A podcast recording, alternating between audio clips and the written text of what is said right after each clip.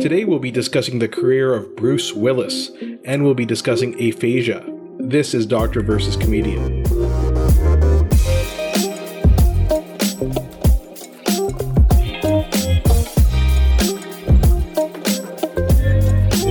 I'm Dr. Asif Doja, and this is the Doctor of Laughs. Not a real doctor. Ali Hassan. Every episode, I pick a topic for Ali from comedy to entertainment, and I question him about it. Then Ali picks a topic for medicine and health and grills me on that topic. Today, we'll discuss the career of the recently retired Bruce Willis, and we'll discuss his diagnosis of aphasia. I thought it was aphasia. Aphasia, huh? I think you can go either way with that one. All right. So we'll get into this episode in a second. Just wanted to mention that people seem to really like it when we tie a topic together, an entertainment and a medical one. So this one came up. So yeah, we got some good feedback about some of our recent ones. A lot of feedback about our Oscars and then our post Oscars about Slappity Will slap. Smith. Yeah, Yeah. and yeah, and Chris Rock. So good. Keep it coming. Keep letting us know what you guys think. And let's get on with this episode.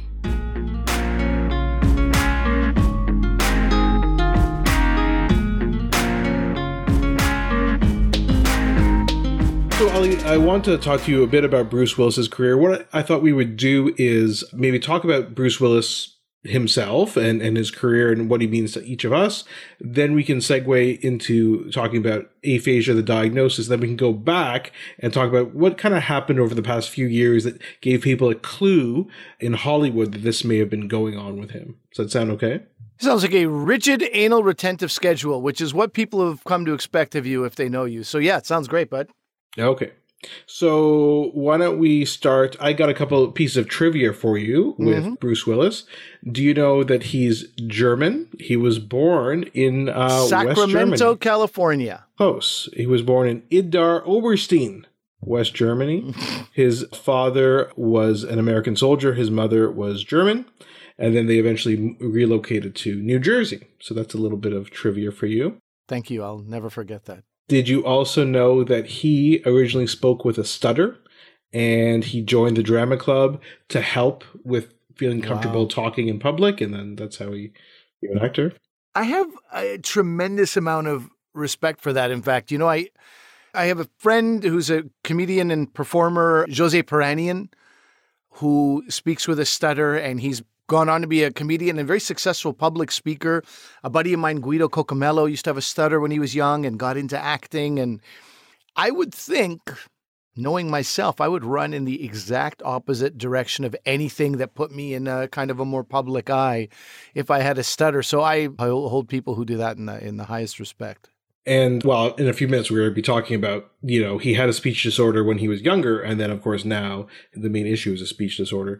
A couple more things. He worked as a private investigator for a few years, which I hmm. found was interesting because his major breakthrough role was in Moonlighting, Moonlighting. I don't, did you watch Moonlighting when it was on? a lot, man, a I lot. I don't even show. know why I loved it as much as I did. You know, eighty five to eighty nine. So I don't know. This make total sense that a 13, 14 year old would love this back and forth, witty banter, sexual tension between Bruce Willis and Cybill Shepherd. But I was into it always. Well, they're saying it was one of the first dramedies, like this whole thing, which which now there's so many of them, it's not even a, its own genre. But back then, it was like it was serious, but also funny, and it was quite funny. I mean, all the witty banter, as you said. Apparently, if you look at the scripts, the scripts are double the size of a normal Hollywood script because there's so much back and forth, quick. You know, jokes back and forth and witty banter. And it was great. I don't know why I loved it either, but I, I did. It was very kind of cutting edge. They would break the fourth wall. They do all these things. And yeah, I mean, that's really what made Bruce Willis a star. I mean, and they were all, there were some issues on set and eventually the whole thing kind of just fell apart. But for when it was on, it was, it was great. Yeah, I didn't even know about any of that at the time, right? I don't even know. I guess the tabloid news wasn't getting to me at the time. I just thought it ended because it ended. I had no idea about any. They weren't getting along, right? Bruce yeah, Willis Cybill Shepherd and Bruce Willis didn't get along. Then Cybill Shepherd had twins, and she's like, I don't really like this schedule. And then the creator of the show also was basically pulling his hair out with with some of these issues. So it ended kind of after a relatively short run. And then Bruce Willis, I remember him from the Seagram's commercials. And then do you remember his album Return of Bruno? Dude, You know the rules. We don't talk about Bruno. No, no, no. We don't talk about Bruno. I don't remember that album. And that's not just because the rule is we don't talk about Bruno on the show, but I don't remember that album at all. I remember him doing some music, Mm-hmm. some kind of like soul music type of stuff. And then, you know, throughout the years at like, I don't know where, it's not like hard rock cafe events, but he's, I've seen him on stage performing. That is very much a memory of mine, but the memory fades as I think about like exactly what type of music and did he have an instrument. I feel like I remember him with sunglasses on, microphone to his mouth, and singing soulful, but I, I'm not sure. Yeah, that's all I really remember. I remember there were music videos that were on, they were on like heavy rotation. I remember people thinking he was relatively successful as a recording artist, but I don't know. I never bought his albums or anything. But of course, you know, after Moonlighting, his major breakthrough role was Buddy, the best Christmas movie of all time, Die Hard. And I mean, I don't have any, you know, I don't have a dog in the fight either way about whether it's a Christmas movie or not. I don't care. It's just a good movie. In fact, it's, I'm just thinking about it. It's one of the best action movies ever made. You know, probably that and Predator are the two best action movies. I don't know, like, especially from that era, the 1980s. Sure. So good. And really, that's, he became a megastar. He, now he's like, Planet Hollywood level with Sylvester Stallone and Arnold Schwarzenegger, right? Sure, Like- that's what I mean. Planet Hollywood. He's not Hard Rock Cafe. And I'm just Oh, looking it up right now. where that came The return of man, I, these all blend into one another at this point in my life. So, what are your kind of like memories? What do you think the legacy of Bruce Willis is? Like, You know, it, this is a weird thing, and I didn't check the dates on this, but I will. I felt like Bruce Willis could do no wrong in my mind, and was was you know I didn't know anything about the moonlighting stuff, so for me, like everything was good. He was great. He was married to Demi Moore, and I don't know if you remember this, but like. Woody Harrelson was trying to have sex with Demi Moore for a million dollars. There was this whole thing going on in yeah, Hollywood. that was that was fictional, but was that going. a was that a movie? Yeah, So but no, and in the movie, Woody Harrelson and Demi Moore were married. It was Robert Redford. Oh my god! Oh my God. My memory. What's happening? But what were your like? What are your the major Bruce Willis things that you think about from his career when you think about him? Well, all the diehards, definitely. And then also, I know there was a long period of a bunch of movies that were sort of up and down and various levels of good and bad, but it was really like 12 Monkeys, then the M. Night Shyamalan movies. Sounds good. Yeah, right. Six Sense. Those those kind of brought him back into like bona fide, fantastic actor. I felt like he had drifted off for a while, but also that that situation with something about when Demi Moore married Ashton Kutcher. I felt like, and this could be completely wrong. I felt like Bruce Willis just became more of a sour person. I'm sure it coincided with a thousand other things, but I felt like he just wasn't. I don't know. He just he got angrier. Well, I didn't think that. From what I've read, they had a really good, amicable relationship, and in fact, they'll still send I don't Christmas think it has cards and anything stuff to together. do with Demi. I think it has to Oh. do with the media and people around Bruce Willis going, "Well, how does that feel? She left you for Oh. a twelve-year-old or whatever he was." You know? I wonder. So yeah, we'll get into this in a second because you know he did have a reputation in Hollywood. First of all, the reputation is a lot of hits, then a lot of misses, right? And again, you can say like Moonlighting and Die Hard. To me, those are two like Moonlight is one of the best TV series ever, and Die Hard is one of the best action movies ever. And I love Twelve Monkeys. It is a great, great movie. Hmm. Again, in terms of science fiction, it's perfect. And he was well cast in that. And even in, as you said, The Sixth Sense, Unbreakable, I'm like, I think it's a bit overrated. I know some people love that movie, but he was well cast in both of those. He's kind of stoic. He's not making wisecracks anymore. You know, he's a bit vulnerable as a main protagonist in the movies. So I think those are really probably the heights of his career.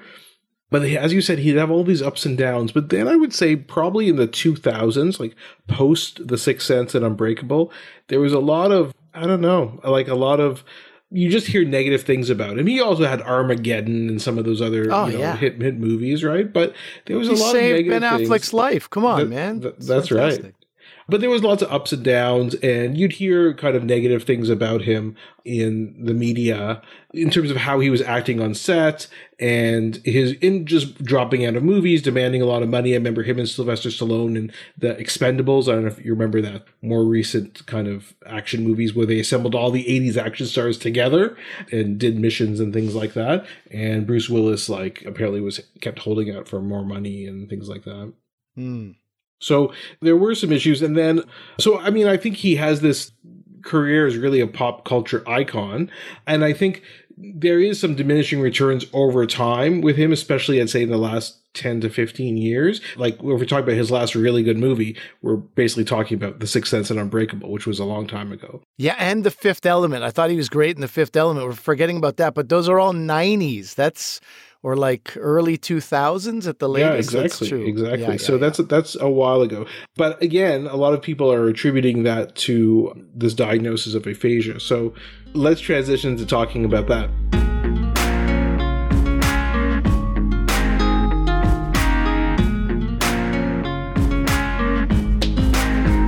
So aphasia, you know, as I've been reading about this, what I knew about it is I have a friend who's a speech pathologist. She would help people who had aphasia. I thought it was sort of more of a something more verbal, and I didn't realize it had a neurological connection.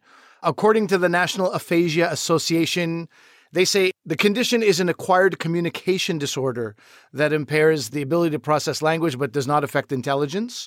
And then in the LA Times, in an article that I'm, I'm sure you'll link to, Asif, aphasia is a language disorder. So, yeah, communication disorder, same thing, caused by brain damage. They add the brain damage element that affects a person's ability to communicate. So, I saw these various things. I know about my own limited knowledge. I also know that it's much more common than people think it is. And I'm sure we'll be hearing much more about it after this sort of high profile actor's diagnosis. But I wanted to find you explained to me that it's a neurological condition at its core. Mm-hmm. And I was like, yeah, I guess I agree with you. and because I know nothing. And then I thought, let's get into it. What is your experience with aphasia in the world of neurology and what is it? And, you know, we can get into what it means for Bruce Willis too. Well, as you said, it's this acquired disorder of language, usually due to some sort of brain injury or dysfunction. I guess brain damage is one way, but people sometimes think, oh, brain damage, you mean like a car accident or something like that? I mean, it's usually due to a stroke or due to a dementia type process. Those are the two kind of things. So basically, we don't see it very often in pediatric neurology, but when I did my rotations in adult neurology, we saw it very commonly because, again, strokes and dementia are very common things. So really, it involves the left hemisphere of the brain more than the right because you know our brains are it's crossed essentially. So the left side of the brain controls the right side of the body and vice versa. So if you're mm-hmm. right-handed your dominant side for language is going to be your left hemisphere.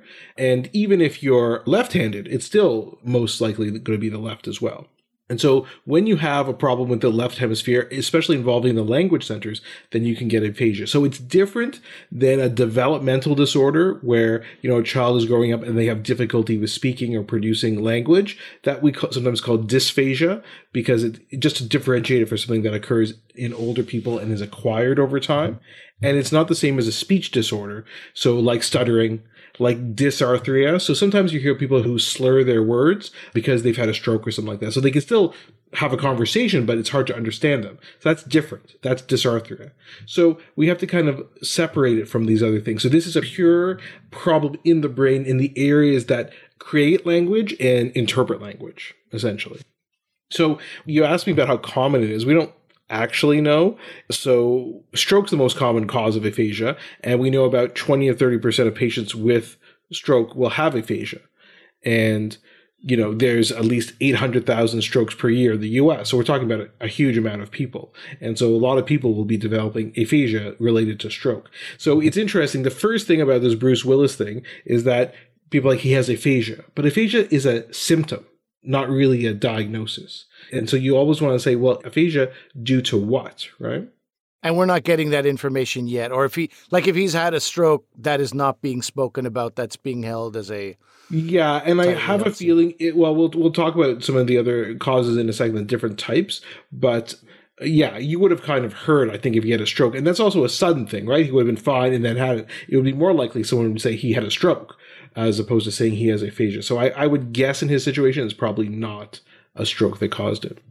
And so, one way we're able to establish this is when we see a patient in the neurology clinic, we ask them to do several things, right? And so, Ali, I'm going to ask you to do some of these things, okay? Mm. And these are the, some of the tests that we do. So, first of all, we name things, right? So, Ali, what's this that I'm holding? It, and you guys can't see it. It's a pencil, that I'm holding, up. A pencil. And what are these that I'm pointing at? Headphones he's pointing at. So you ask someone to name something. So naming is one of the things we ask people to do. And we do something that's a high frequency word, which is something like a pencil, and a low frequency word like headphones. We don't use headphones maybe as often as, as we would say pencil.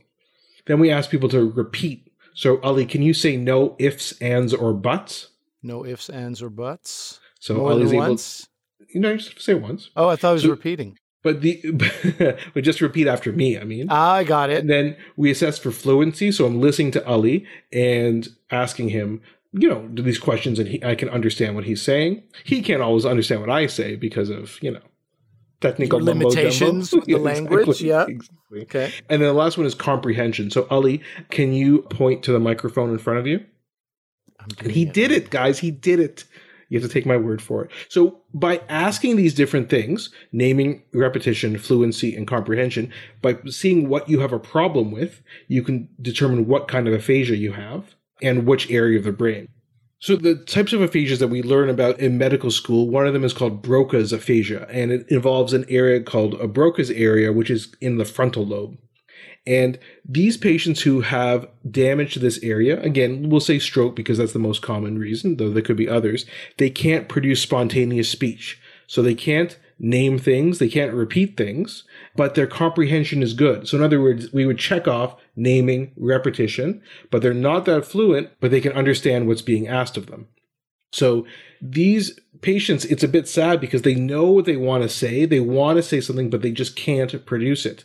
And so they're very aware of their deficits. So they become very depressed. And there's a term called a catastrophic reaction where they basically withdraw from the outside world because they're so upset by this. So they're aware of this. And so this is also called an expressive aphasia. I can't express myself. Kirk Douglas famously had aphasia and said that I mean, he was in his 90s when he had it, I believe, but he he said that he pulled down the blinds and cried for days well, in the dark that. because he knew something horrible was happening to him. He just didn't know what. And very sort of macho, old school guy, didn't really, you know, want to reach out mm-hmm. for help mm-hmm. immediately until he had to. The other main type of aphasia is Wernicke's aphasia. So these patients have a fluent language expression. So they'll talk, saying a bunch of words, but they don't actually mean anything. So they just list a bunch of random words and it doesn't mean anything. And even make up new words called neologisms. And so they'll talk and they think that they're having a conversation with you and it makes absolutely no sense. These patients are not aware of the problem they have with their speaking. So they'll just talk and not be even aware of what's going on. And these are problems with the temporal lobe. And often it gets to the point where they're so frustrated that people don't understand them. And maybe even they become paranoid about their failure to communicate because it doesn't make sense to them why other people don't understand. So it's kind of the opposite, right? They're producing words, the words don't make any sense, but they're not even aware of the problem they have. Okay. And then you can have a problem with the connection between these two areas, Broca's area and Wernicke's area, and that's a conduction aphasia. So the only problem with them in this case is they can't repeat. So they can understand what you're asking them to do and they can produce spontaneous speech, but when you ask them to repeat something, there's no connection, right? So there's the receptive and the expressive parts don't connect with each other. And then you can have a global aphasia where you have a problem with all these different areas. And that you can see with really large strokes and things like that. There is also this whole area of what we call transcortical aphasias where you actually can repeat. It's because they involve different areas of the brain. And there's also aphasia that can be caused by injury to different parts of the brain, not even what we talked about, but even more distal parts, or even more basic parts of the brain. That's interesting to a neurologist, but I don't think we need to get into them right now. I can hear yawning. I can hear yawning. You mean through the listeners? Through my headphones. Yeah, somebody's yawning. I don't know who it is, but I can hear it. So those three plus the transcortical that you mentioned, those are connected to strokes Is that right? Most commonly, most commonly, there can be other causes as well. And you're suggesting that we would have known. My theory is because he's so wealthy and so protected, he could have had a stroke that they were like, do not let this news get out. But if you're saying he didn't have a stroke, are there other types of aphasia that he could have? Right. So it's almost like we're looking for now what are the different causes of aphasia, right? And again, my theory, I don't know. I don't know anything about Bruce Willis as a person and his medical history, but I wonder if he has something called a primary progressive aphasia. So these are very interesting disorders where essentially you can think of them as a type of dementia, like an Alzheimer's disease, but they present primarily with a language problem. And again, I'm just going to be full disclosure here. These occur almost exclusively in adults, older adults, elderly people, and I'm a pediatric neurologist, so I'm no expert on this, but you know, I know what I what I learned in residency and things like that. And these may be more what's going on, okay? So one of them is a primary non-fluent aphasia. So there's three types of these. So the first one is the primary non-fluent progressive aphasia. So basically it resembles that Broca's aphasia. And so with those ones, again, they have a difficulty with expressing their language. And there's a great article, which I'll link to, which reviews all of these. It's a great article, even just for the average person who's not in medicine to read, because the authors paint such a vivid picture of what's going on with these patients. So they say for this type of aphasia, the non-fluent progressive aphasia. They say the listener, so us listening to someone with this aphasia, is left with an almost painful sense of the person's struggle to speak. It's almost like they don't slur words, but they're groping to find the sound that they need to produce the next part of their speech. And they have this apraxia of oral facial movements. So what that means is they can't, if you ask them to, you know, do the movement that you do when you're yawning or whistling, they can't do that so they also can't produce some of these emotions as well. And so this is associated with atrophy, if you do an MRI, of the inferior frontal gyrus, so Broca's area. So it's a Broca's aphasia, but it's very specific because it's caused by a dementia as opposed to a stroke. So we'll have some of these other features as well. Interestingly, same with the Broca's aphasia we talked about before, they have insight, so they can develop depression with regards to this. And some of them also have Parkinson's disease associated with it as well. And there's been pathology studies when these patients die that kind of look at some of these proteins that they see and they can see how it's similar to other dementing illnesses. But again, you can't diagnose that beforehand, right? So you just have to use these clinical clues to figure out. So that's the mm. first kind of primary progressive dementia, which is similar to a Broca's aphasia, but it's more prolonged. The second type is called a semantic aphasia. And what happens is, again, they have this well articulated language that is basically what they say bereft of substance. So their verbal messages are kind of empty. They use less specific content. So if they're talking about, this is from that article, they, if they're talking about a dachshund or a parakeet, they would call things an animal or a thing, right? They'll use very generic things. So they're still talking, but they're not using specific words for things. When you're meeting with them and, and going over to try to figure out what's going on, you should ask the meaning of previously familiar words. So you ask, like, what is broccoli? So you're not asking them what's something new or trying to figure out something new, but something they should definitely know. And they say it's not just a problem with accessing words. So it's not a memory problem. It's as they say in this article, the erosion of vocabulary itself. It's amazing writing for a technical medical article. And so they try and regularize words by using rules of learned vocabulary. So that seems a bit complicated, but what they mean is the word island, they would read it. They don't know what that word is. They have no idea what that word is, but they'll pronounce it island because they're trying to use rules that they do remember to uncover the word. And the area of atrophy for this semantic aphasia is in the temporal lobe. So again, kind of similar to that Wernicke's aphasia as well.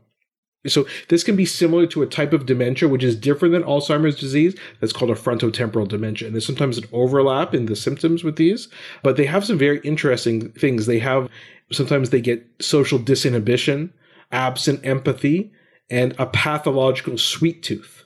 And they can even have even more behavior features like getting into food faddism, exaggerated reactions to pain, obsessional interest. I've had pathological beer tooth and cheese tooth. Is this something I should be keeping an eye on? Or? I think we should keep an eye on it for sure. Okay.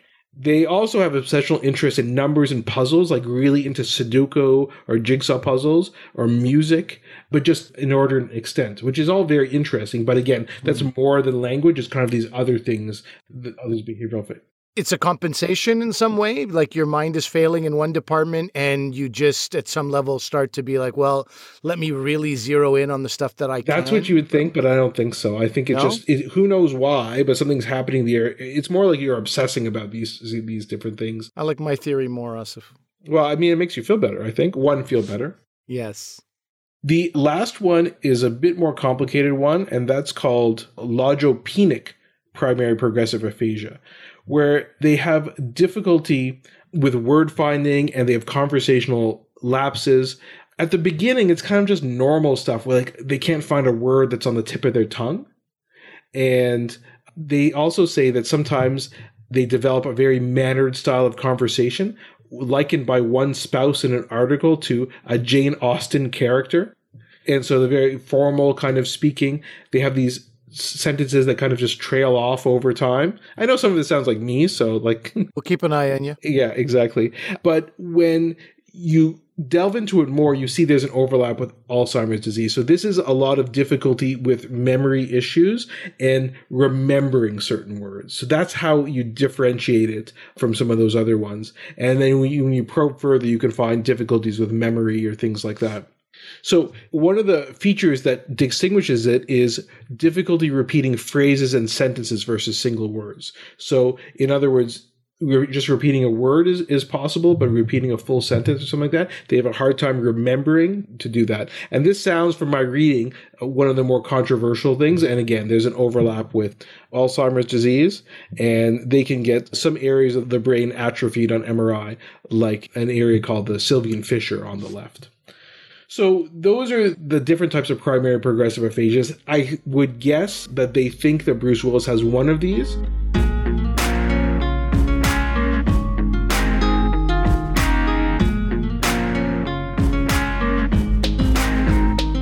Well, okay, so let's, you know, you've gone deep into the weeds of, of aphasia, but let's talk about this in a practical sense. I, I wanted to bring up three different things that were interesting and kind of disturbing and heartbreaking if you're a Bruce Willis fan. But from that LA Times article, from the article in Variety, there's three things that I really noted. Number one, you know, his capacity to work long hours had diminished. Uh, eight hour day was what was requested. Often he'd leave by four hours, right? And more than that, they were trying to fit all his lines into one day or two days of shooting. So sometimes 25 plus days of script in two days. And one of the directors was like, it was exceedingly difficult to the point we were like, we don't think we can work with Bruce Willis anymore. So his mental stamina was diminished, I think we could say from that, right? Number two, he had the ability to repeat. He had more and more often someone in his ear with what's called an ear earwig. They call it ear, yeah, an earwig which is a very gross thing to have in your ear mm-hmm. in real mm-hmm. life. But in Hollywood, they call it, you know, an earpiece, basically. And so somebody would feed him the lines. So that means he was able to repeat. And that was, you know, what was helping him in the end. And the third thing that I found particularly, like I say, fascinating and disturbing was on one set, he said to two people, he said, I know why you're here, and I know why you're here, but I don't know why I'm here. So it touches on that confusion that you were speaking about. And actually, while we're on the subject, I know I said three things, but a fourth thing maybe worth bringing up is also that, you know, there was this incident on set where when you fire a gun, any loaded firearms, it's very, very highly choreographed, typically. So if you're going to shoot a gun, even though it's not supposed to be loaded, you are supposed to know to duck or get out of the way, and then you're you're sort of shot out of the scene, made to look like you were in the scene. So he was supposed to give some verbal cue, some line like whatever it might have been. Oh, yeah. And then so the actor who was in front of him with her back towards him, playing his daughter, I can't remember her name last, Lala Kent, I think, she would know to duck because he says a line. He didn't deliver that line and shot the gun.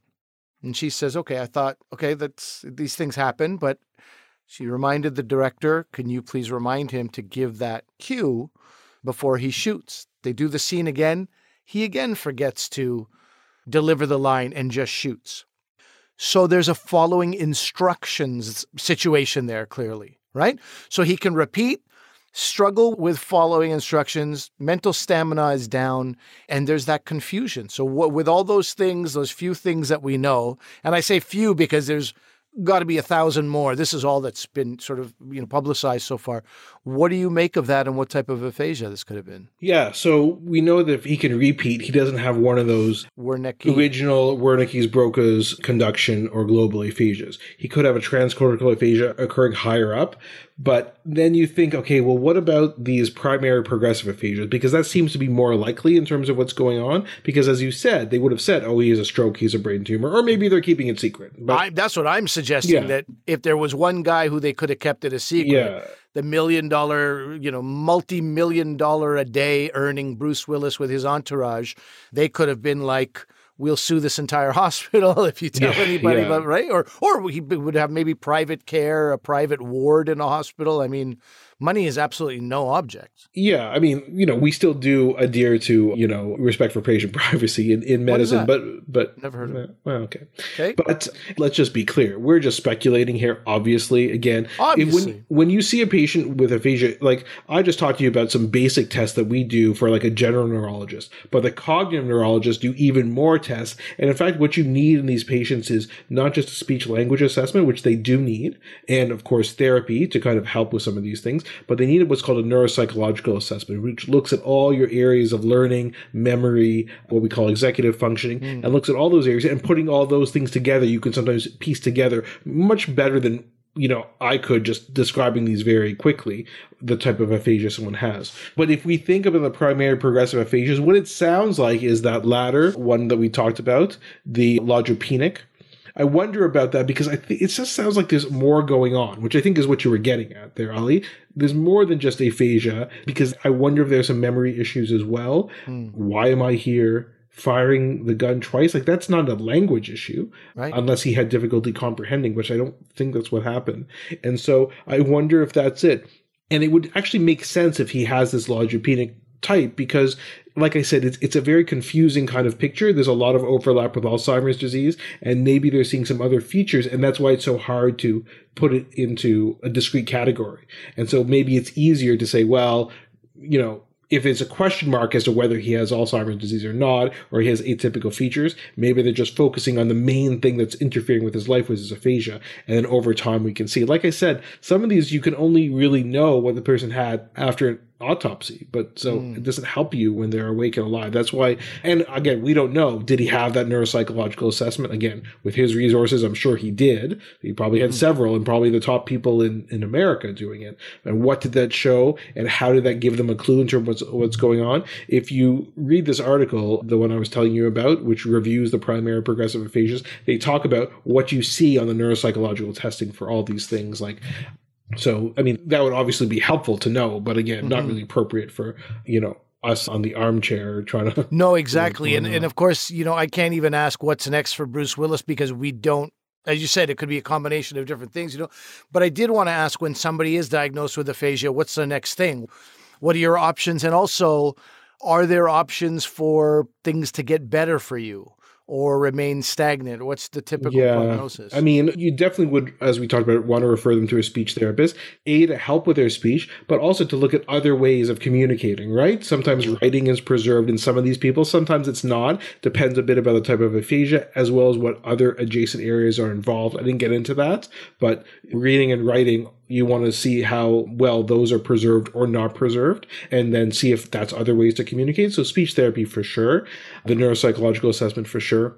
But unfortunately, treatment is pretty limited.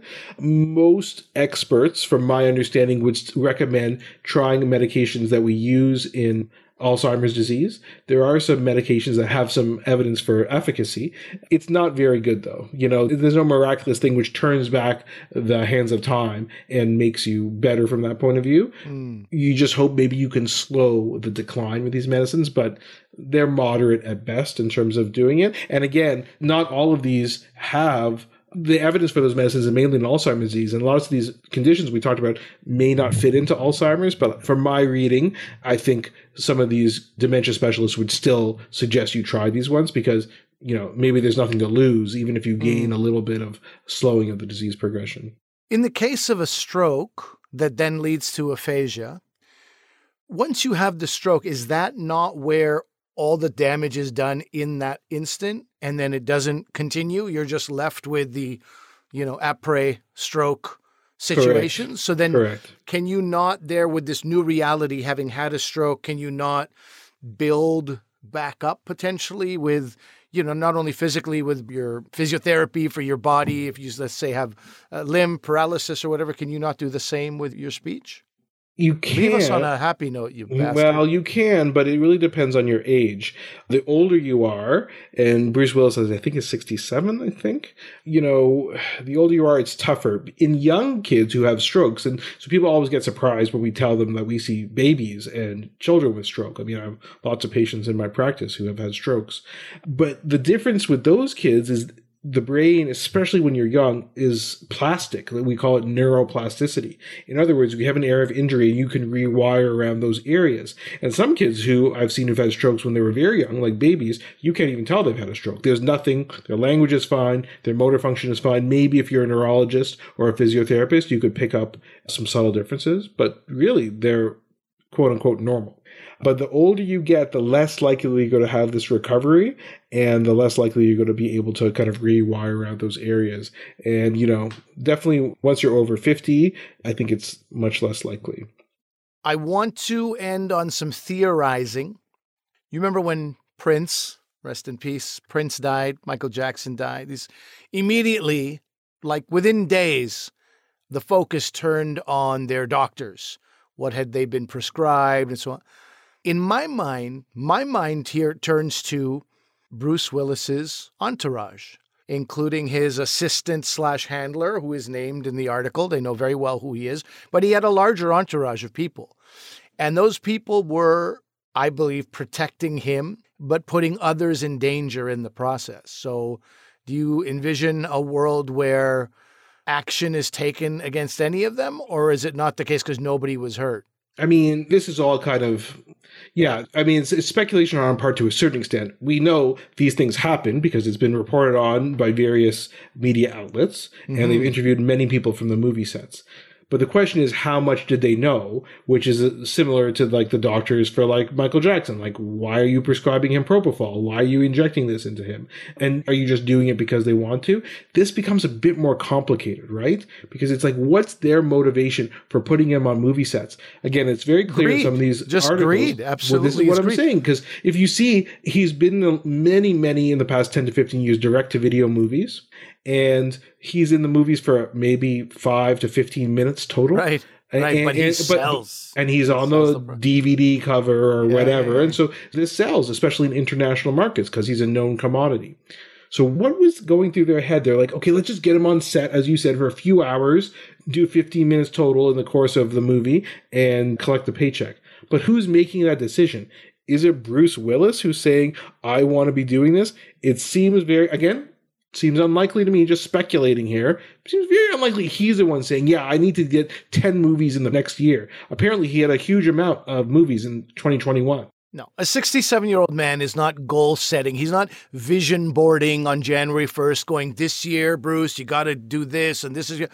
This is a man who is through and through at his very core an actor, and he just wants to do the work. That's it. He loves the work. He doesn't know his identity is anything other than an actor. I That's mean, my, and I, I think it's his so. team that that there's like we can get you more. We can get you more. You could theorize that. I mean, I just hope it was still his choice at the end. I guess because you could theorize if he was so far gone, especially if he has like some aspects of dementia, was he capable of making the decisions to do all these different things. Mm-hmm. And clearly something had to hit a point because it's not like he appeared on the red carpet and something embarrassing happened and something like that. Something has happened in the past. Yeah. Well, that's what bothers me. I think that this. something has to happen. Why can't we just be like, hey, somebody's going to get hurt and we know, you know, there was a, a quote in that LA Times article about one of his handlers or agents getting a call from a director, and the director had, had worked with him a year prior, and he was saying, Bruce wasn't in great shape. How's he doing now? He's great, totally different person. He's much, much better. And then so that guy goes, okay, so I'll work with Bruce. He took the agent at his word. They work with each other in a second movie, and he goes, he wasn't, he wasn't better. He was actually worse. He was actually worse. And then we had to make a decision as a team. We can't work with Bruce Willis again. Everybody who's working with him knows that he's a liability, and it's the I don't know this. You know, it's the same reason that there's like a Shrek three, or I'm not, maybe not Shrek three is not the best example, but whatever. All these movies that don't need to exist it's because we have a product. Let's let's mm-hmm. squeeze every ounce of revenue out of every single product we have that could maybe generate some income. And that's who these people become, right? That's who the Bruce Willises of the world become also. Just squeezing every drop of blood slash income out of them. So I don't blame Bruce Willis in my mind, especially if he has aphasia. I don't think if he's asking questions like, what am I doing here?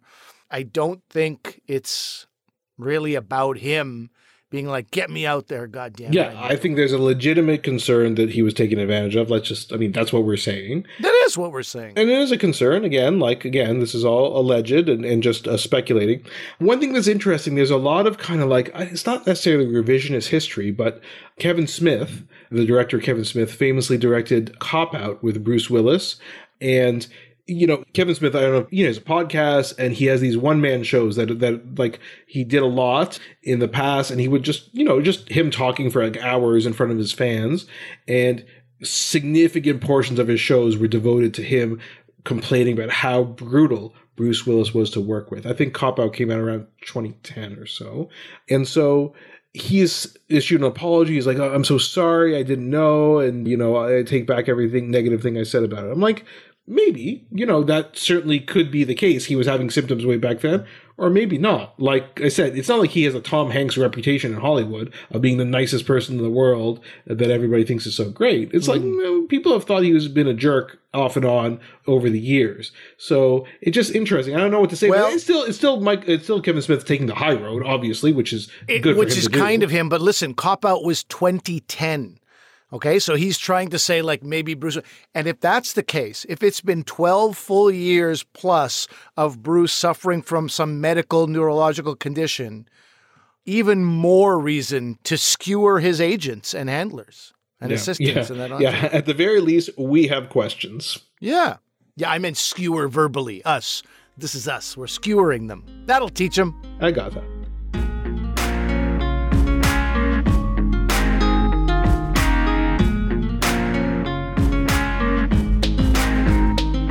Okay, that's our show for today. Let us know what you think about that. Again, another topical conversation that has to do with medicine and entertainment.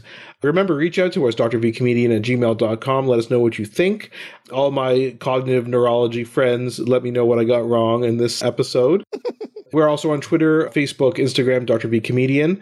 And Ali, do you have anything to plug? Well, I'll be in Halifax at the end of April, the Ooh. Halifax Comedy Festival. I mean, a couple of shows, some of them are already sold out. It's selling very well. People obviously want to get out there and have some laughs. I'll be at a Parry Sound Comedy Festival for people more, you know, sort of northern, but not semi mid, low, low northern. Listen, Ontario. Parry Sound, their online newspaper, did an article about Doctor versus Comedian. So come on, I'm I'm a big fan of Parry Sound. Okay, Parry Sound, come on out yeah, and then we have some exciting stuff coming up in the next little while, and lots of guests coming up yeah. soon. So it's very exciting. But remember that although I'm a doctor, I'm not your doctor. Definitely not Bruce Willis's doctor. Medical issues we talk about are for your interest and information only, and they're not medical advice.